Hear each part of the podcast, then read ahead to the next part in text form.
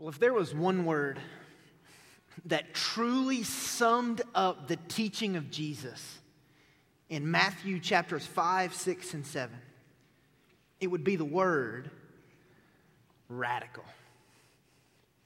In Matthew chapter 5, we find Jesus sitting on a hill talking to his disciples. And there are thousands of people around him looking on and listening in. And Jesus is sharing with them a message that goes directly against what the culture was saying. And that went directly against what the religious leaders of that day were teaching. But even though those things were true and it was countercultural, Jesus spoke up. And he shared about a way of life that was radical. For, the, for seven weeks now here at Hope, we have been examining his teachings in a section of Scripture referred to as the Beatitudes. And we've given you a definition every week of exactly what a beatitude is. That's a pretty word, but what does it really mean? And I want to put that definition up again this morning as we begin. Here's what a beatitude is a beatitude is a declaration of a radically different way of life that's made possible through a relationship with Christ. And that results or produces real, unshakable happiness.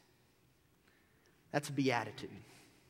And here in Matthew chapter 5, Jesus is sharing characteristics that are true of people who are in his kingdom. And this weekend, we come to our eighth and final beatitude. And this one, the eighth one, may just be the most radical of them all.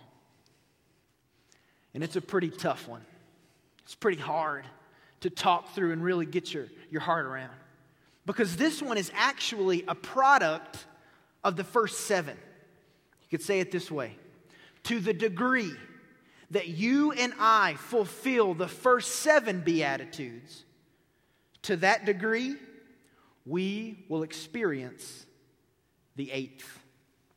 Because when the first seven Beatitudes are dominant are our priority in our life, the Bible tells us that we will be persecuted.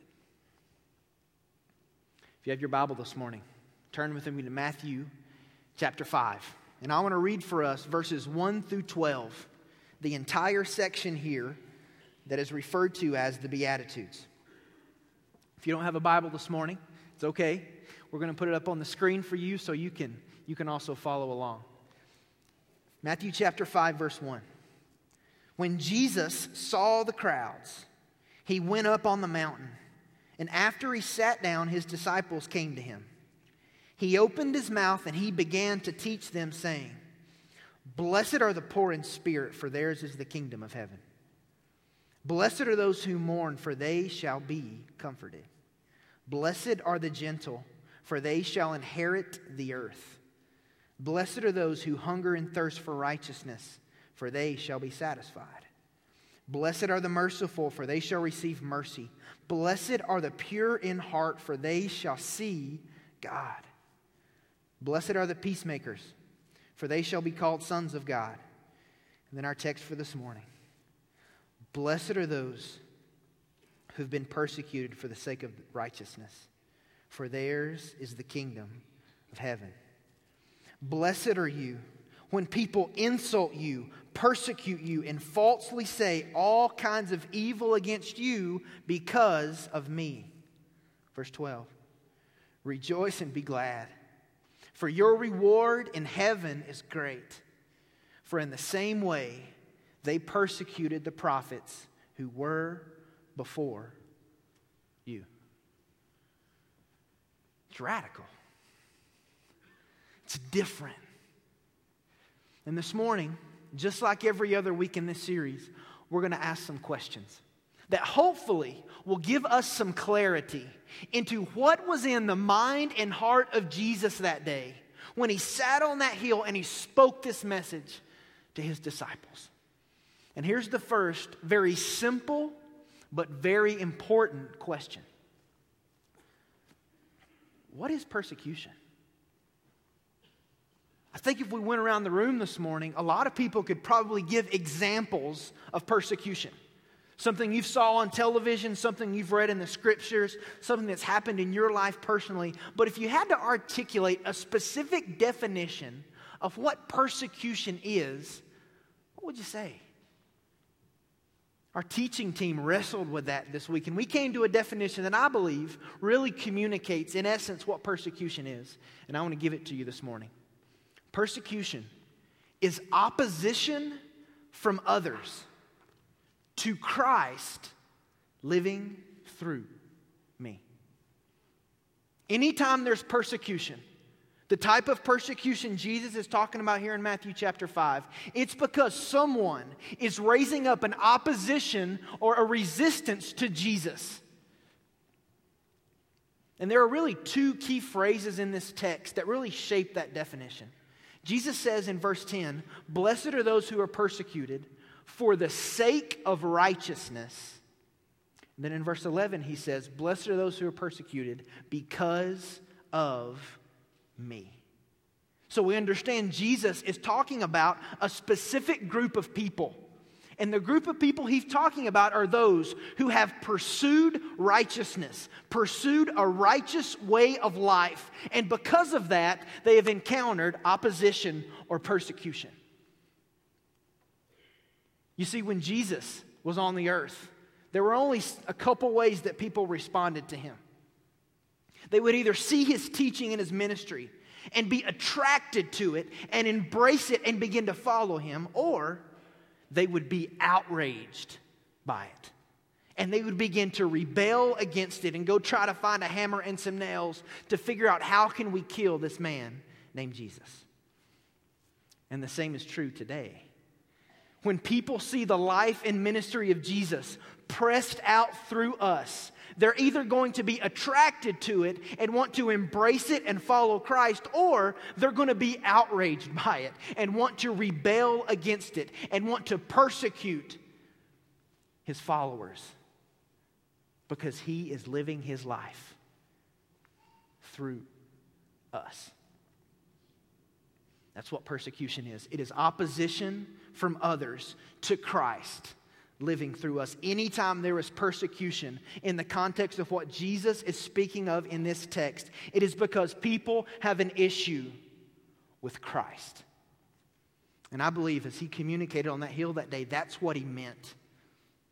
But in this text, I not only want you to see what Jesus did say about persecution, I want you to see what Jesus did not say in this text. And I want to read for you a couple things that Jesus here in this text did not say. Jesus didn't say, Blessed are those who are persecuted for being over zealous. You see, there's a major difference in being persecuted for righteousness and being persecuted because of my own antagonism or my own selfish actions. And I think there was a group of people in Jesus' day, and there's a group in our day who are full and quick to express a lot of zeal, but very slow to communicate compassion. They are very quick to share out loud condemnation, but very, very slow to communicate grace. When I was in college, I went to a Christian university, and we had to attend chapel several times a week. And I remember walking to chapel one day, and off to the right, I saw a young man who was kind of standing on a platform screaming at every person who walked by, telling them they were wearing the wrong clothes and that they were doing the wrong things. And if they didn't listen to what he was teaching, that their lives were going to be horrible and their end result was going to be destruction. And he was doing it in such a way, he was just angry at everyone who walked by. And you would see him around campus and he would start to walk in a certain direction towards a group of students, and immediately those students would go the other way. And he would seek to engage in conversations with people, and immediately students would walk away. And he wore the badge that said, I'm persecuted for my faith. But I would submit to you this morning, by the way he did ministry, the only righteousness that was present in his life was a self righteousness of thinking he was better than everyone else. And Jesus here, when he says the persecuted, he's not talking about those people who were overzealous and full of condemnation and lacking in grace. He wasn't talking about those people. Jesus also didn't say, Blessed are those who are persecuted for lacking wisdom. There are a lot of people who seek to begin a business or a company or a ministry or a campaign, and they do so seeking no counsel. And they get out in the world and they fall flat on their face because no one has had a chance to speak wisdom into their life. And they're not a light in our culture, they're a hindrance in our culture. And Jesus wasn't talking about them either. Jesus didn't even say, Blessed are those who are persecuted for a good cause. The common denominator in the persecution Jesus was talking about is a pursuit of righteousness and righteous living. Martyn Lloyd-Jones said it this way He said, Being righteous, practicing righteousness, really means being like the Lord Jesus Christ. Therefore, they are blessed who are persecuted for being like him. What is more, those who are like him always will be persecuted. Jesus specifies a group here, a group that because of their pursuit of a righteous life, their pursuit of Christ, them seeking to demonstrate the life and ministry of Jesus, are persecuted. And I would ask you this morning if you're engaged in any form of persecution, is it happening because of your pursuit of righteousness? Or is it happening because of your own selfish actions? That's very important to understand this morning. But when Jesus expressed this, he was talking about a persecution that came about because of a pursuit of righteousness, which begs a second question this morning What does persecution look like? We've established what it is it's an opposition from other people to Jesus, people not liking Jesus' life and ministry. But what does it look like? Well, verse 11 in this text gives us three very, very clear examples of exactly what persecution looks like. Three forms of persecution. Look at verse 11. He said, Blessed are you when people insult you and persecute you and falsely say all kinds of evil against you because of me. Here's the first form of persecution we see in verse 11 verbal insults. Verbal insults. This word insult simply means to cast into one's teeth. It's the idea of standing face to face with someone and throwing harsh words in the face of another person in order to hurt them or harm them. There's a great example of this in Matthew chapter 27. It's actually happened to Jesus. Matthew 27 said, The scribes and elders were mocking him, meaning Jesus, saying, He saved others. He can't even save himself. He is the king of Israel. Let him come down from the cross, and we will believe him. He trusts in God. Let God rescue him now. It's the idea of throwing insults in the face of another. And you don't have to follow Jesus very long in Las Vegas to have these types of situations where you're in the office or you're with your family or you're with another group, and because of your pursuit of righteousness as an adult, you encounter opposition. But I think there is, there is another area. It's probably where this, this form of persecution surfaces the most in our culture. And I think it's in the area of students and teenagers. I've been to the malls, I've been to the schools, and I've heard how students talk to each other when they're friends, much less how they talk to each other when one has been radically rescued and one is not.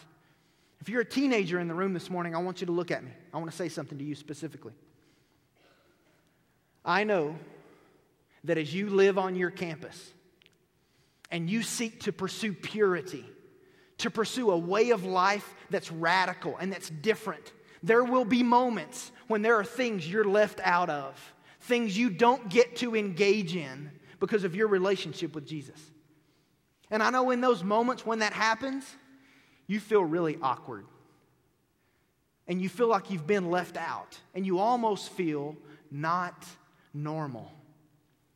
But I want you to listen to me. If you're a Jesus follower, you're not normal. You're radical.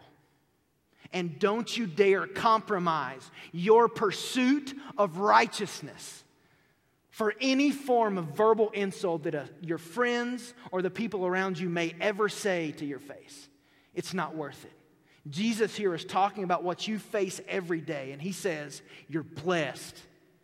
You're not weird, you're not strange, you're not out of the ordinary, you're blessed according to Jesus. And I recognize that you go to school every day and you hear language and you hear different ideas and different things take place that, that are crazy and that break the heart of God. But God's placed you where He's placed you, not for you to conform to their image. He's placed you where He's placed you so that you can be a light and a pursuer of righteousness right in the middle of that darkness.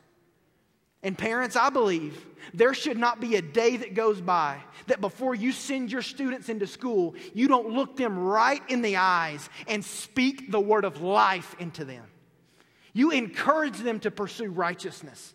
You encourage them that the purity they're going after, the choices they're making that honor God, is the way God desires for them to live.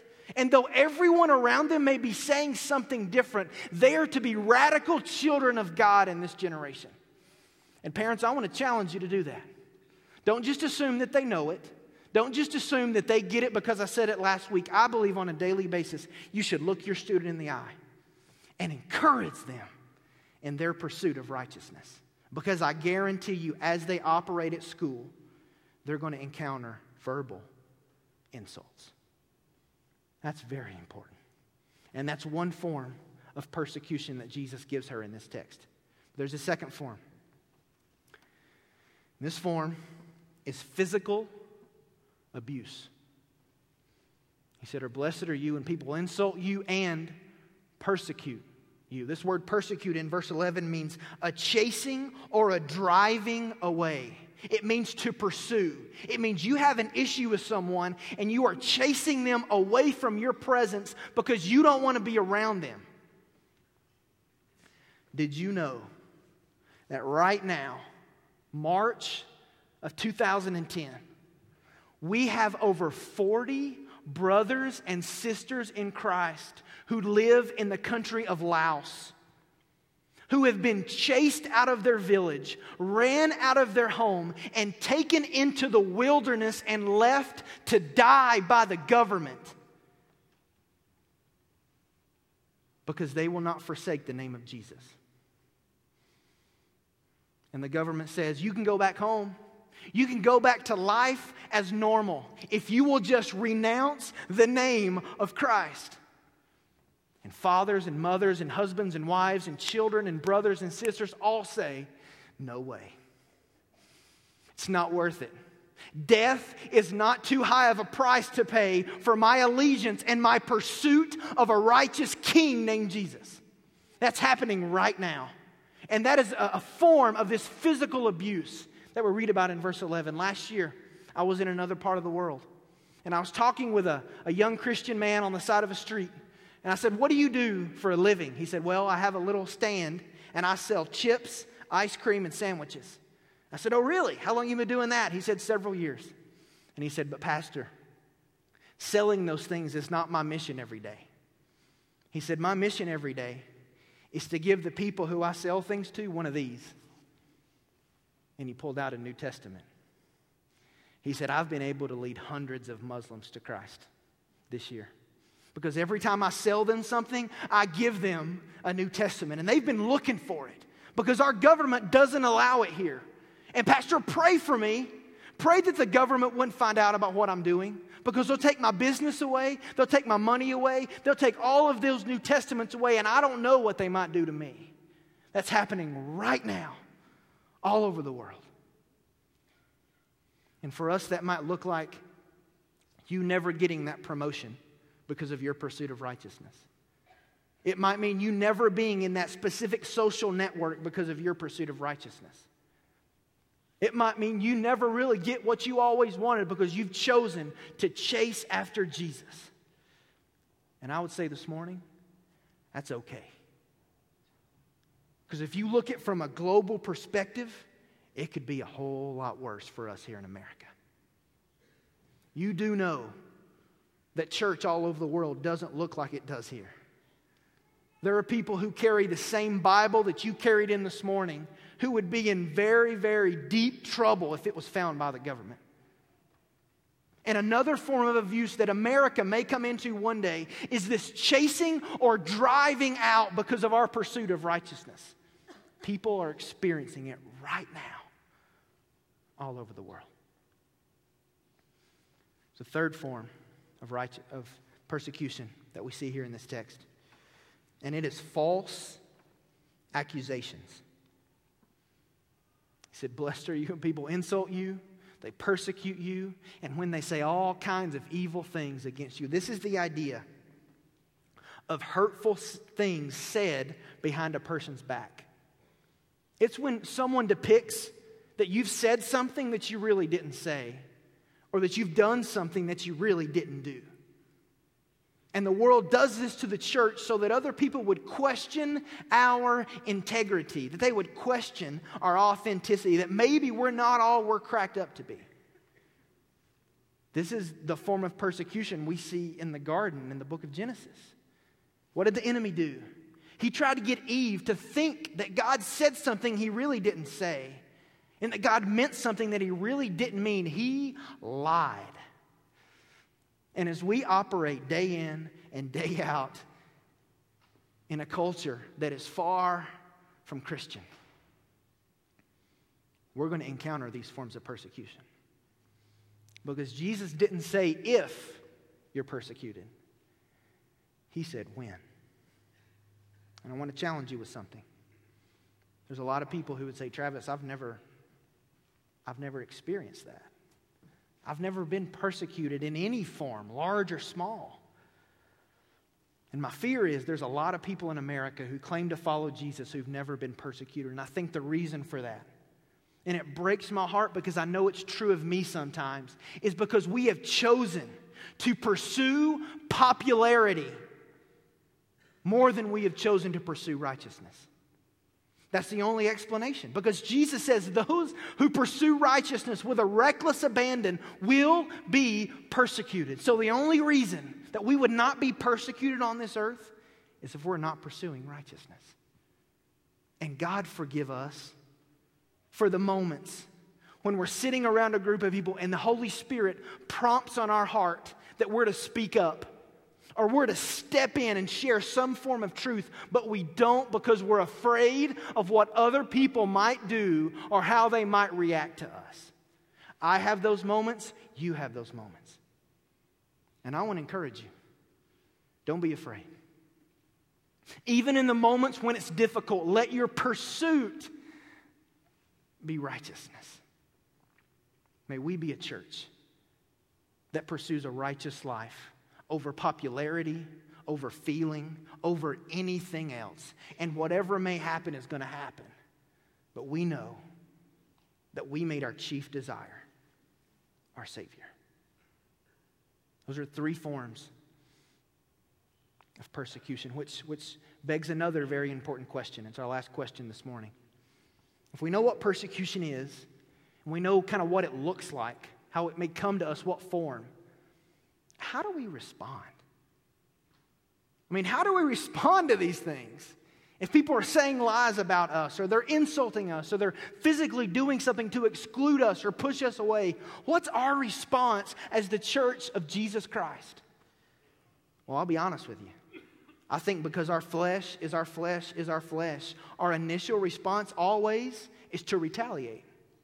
We want revenge. We want to get back at them, but I want to encourage you to do something. Jesus didn't just say here, hey, you're going to be persecuted, deal with it. He said, You're going to be persecuted, and here are two very important promises to those who are persecuted. I want to encourage you as you encounter opposition, may you process your response through these two very important promises that Jesus gives here in this text. Here's the first promise he says He said, You are persecuted, yours is the kingdom of heaven. And I believe in his heart, he was thinking about all the things that because of our pursuit of righteousness, we were never going to attain. He knew that there'd be many things we want to be a part of, we want to engage in, we want to enjoy, but because we're pursuing righteousness, we choose not to. He's saying, listen, there's coming a day, and I'm going to make up for it. Everything that you think maybe you didn't get to have as much as you wanted one day in heaven, you're going to see a, a reward that is many times over greater than anything you could have attained on earth. And he also said this promise because I know one of the main things the enemy does to us when we're persecuted is he makes us feel like we're all by, our, by ourselves. I've had many conversations after the service of people who came up and said, Travis, I'm the only Christian in my office. I'm the only Christian in my whole company. I'm the only Christian in my whole family, Travis. No one else knows Jesus but me, and I feel like I'm alone. Well, this promise is for you because Jesus says you're a part of a kingdom and you're not by yourself. And so, in those moments when it's difficult, remember yours is the kingdom of heaven. He's going to make up the difference of everything that you did not attain here on earth and much, much more. And you're not by yourself. There are brothers and sisters across the globe who are walking where you're walking, and we're in this thing together. You need to process your response through that promise. But a second promise he gives, he says, But your reward in heaven is great. Those who suffer, those who are persecuted, who face opposition for the sake of righteousness, will receive a reward that is eternal because it's in heaven, but also that is great by heaven's standards. If I asked you this morning, what's a great reward, you would say a house, a car, vacation time, money, something like that, because that's all we know. That's great by earthly standards. But the reward Jesus promises here to those who are persecuted is going to be great, but it's going to be great by heaven's standard. Martyn Lloyd-Jones said it this way My whole outlook upon everything that happens to me should be governed by these three things my realization of who I am, my consciousness of where I'm going and my knowledge of what awaits me when I get there. We must process our response to persecution through the filter of these powerful promises given by Jesus in Matthew chapter 5. In closing, I want to give you a couple of correct responses to persecution. Here's the first one. The first correct response is that we shouldn't be surprised when it happens.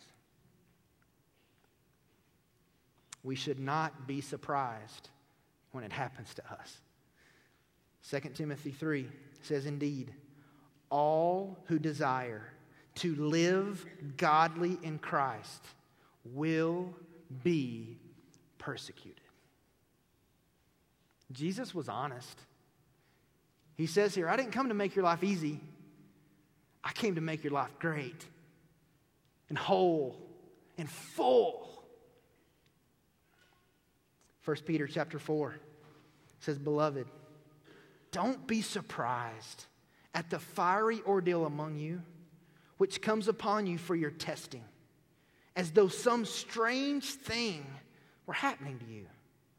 But to the degree that you share in the suffering of Christ, keep on rejoicing, so that also at the revelation of his glory you may rejoice with exaltation. If you are reviled, for the name of Christ, you're blessed because the Spirit of God rests on you. But if anyone suffers as a Christian, he's not to be ashamed, but he is to glorify God in that name. When you encounter persecution this week or in the days ahead, your first response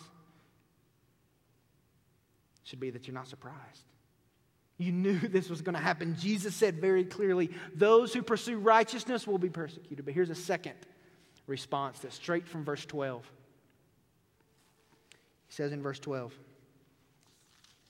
Rejoice and be glad, for your reward in heaven is great. Our second response, we should rejoice and be glad when it happens. And even though we don't understand it all, and there's a lot of pain and there's a lot of emotion, there's a lot of frustration, Jesus said there is still reasons to rejoice, even in the midst of intense persecution. And as we finish, just very quickly, I'm just going to move through these.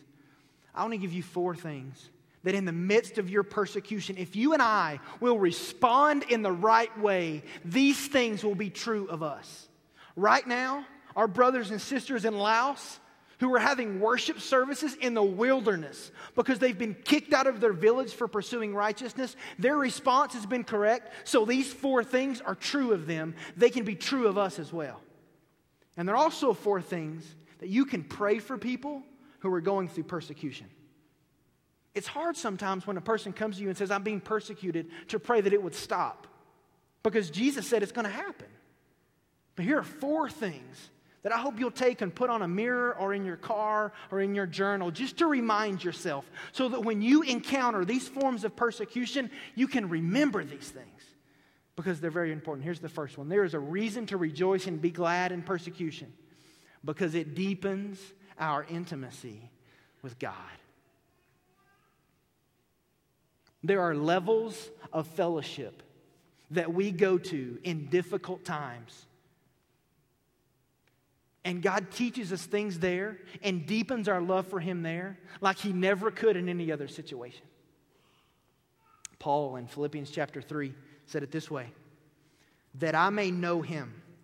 That means an experiential knowledge of intimacy and the power of Jesus' resurrection and the fellowship of his suffering.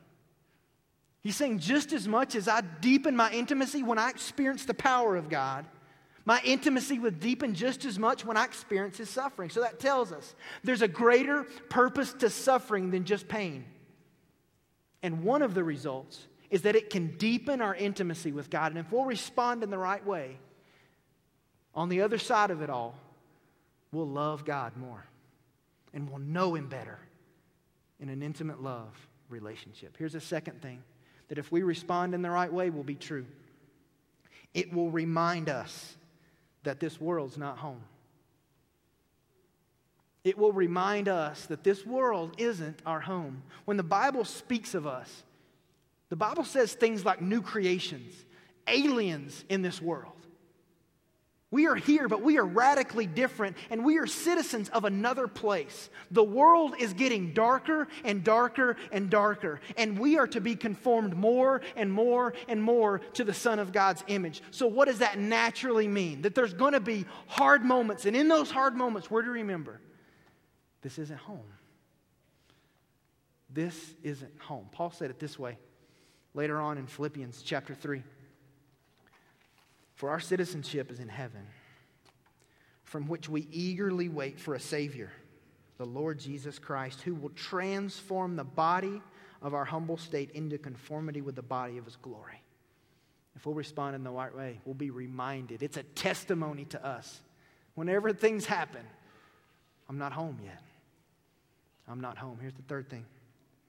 We'll respond in the right way, it will develop our character. It will develop our character. James 1 says it this way Consider it all joy, my brethren, when you encounter various trials or persecution, knowing that the testing of your faith produces endurance, and let endurance have its perfect result, so that you may be perfect and complete, lacking in nothing. In those moments, God wants to teach you things and get your attention in ways that He never could otherwise. He wants to develop your character. Here's the fourth one. And it's actually the last part of verse 12. Jesus says, For your reward in heaven is great. For in the same way they persecuted the prophets who were before you. The fourth thing, the fourth reason we can rejoice is because persecution identifies us with heroes of our faith. persecution identifies us here in 2010 with all of the heroes that we read about and hear about through the Old Testament and New Testament. It identifies us with them. And Jesus here does something that's very subtle, but it's very powerful. He's talking to these disciples who were low servants, not a great education, not a lot of money, just depending on which one it was. They, they weren't known in society. And he says, You know what? When you're persecuted, you're in the same company as all those saints of old who we hold up on such a high pedestal. I'm grouping everybody together because we're all in one kingdom. And when we're persecuted, whether it be at your school or at your office or in your family, guess what? If you'll respond in the right way, you're a testimony to the world and it identifies you with all the heroes of the faith. I want to read a, a, short piece of Hebrews chapter 11. It talks about some things that have been endured for the sake of righteousness. Talking about these heroes of the faith, they were stoned, they were sawn into, they were tempted, they were put to death with swords. They went about in sheepskins, in goatskins, being destitute, afflicted, ill treated, men of whom the world was not even worthy, wandering in deserts and mountains and caves and holes in the ground. That's who we're being identified. Those Christians of the first century who were set on fire down streets to light up the city, they were burned because of their pursuit of righteousness. We're being identified with them when we respond to persecution the right way. That changes everything about our perspective. And if we'll respond the right way, I promise those four things will be true of you or anyone else who experiences persecution. God will deepen your intimacy with Him. He'll remind you that this isn't home. He'll develop your character and you will be identified with heroes of our faith. We are living in the greatest days in the history of Christianity to be alive. There are more people coming to know Jesus as rescuer today than at any other point in history, but there are also more people being persecuted for the sake of the gospel today than we've seen since the first century of Christians. And God, in His sovereignty, has positioned us in America. And maybe at this point, we're not experiencing being held at gunpoint or rushed out of high schools because we're worshiping God. But we have brothers and sisters on the other side of the world who are. So, why has God placed us where He's placed us? He's placed us here in America with a freedom to carry the Bible that you're holding, to worship in a public high school, because we are to hold the ropes for our brothers and sisters on the other side of the world who are enduring persecution, not because we're better, not because God loves us more, but because in this kingdom God's established, He knew He would need people to go and to pray and to give to those who are being held at gunpoint and who are dying of starvation for the sake of righteousness. He says, If you pursue me, you're going to be persecuted. It's okay. Jesus was too.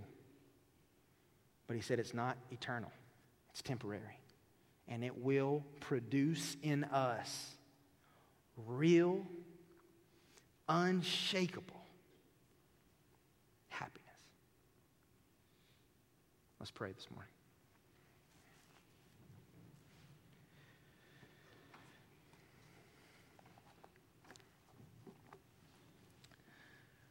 Lord, this is, this is tough. God, we're, we're lying to ourselves if, if we think it's not. God, this is, this is a difficult sermon to even communicate, God. But Lord, we trust your word, and we're committed to teaching all of your word. And God, I pray for the people in this room. Lord, some of them are walking into some dark places tomorrow morning where they're being ridiculed and insulted. And God, sometimes it's easy just to feel like they're on an island, but God, I pray. I pray for them. I pray they wouldn't. I pray that these principles we've looked at today would ring in their hearts, God. They, it would continue just to, to resonate inside of them, that they're a part of the kingdom. And Jesus, you said this would happen. And so we shouldn't be surprised by it. God, we should rejoice And I pray that you would accomplish those things that we talked about this morning in their life today.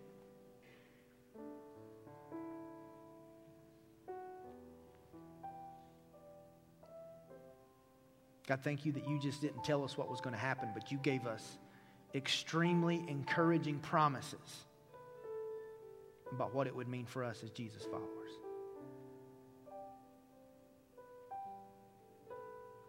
Lord, I pray for the students in this room. Lord, I know every day they walk into some dark places. Lord, would you encourage them? God, would you encourage the parents to speak life into their students, to speak truth into their students, to encourage them in their pursuit of righteousness?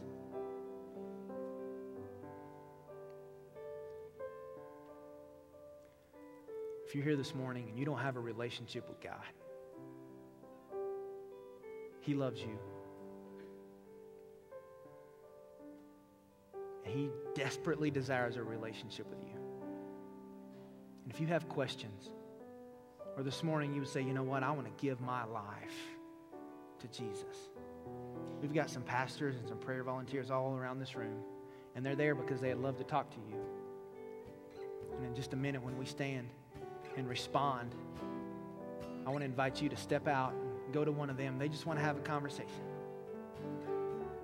For the rest of us, we're going to stand in a moment and just kind of sing this declaration and said, God, whatever, whenever, blessed be your name.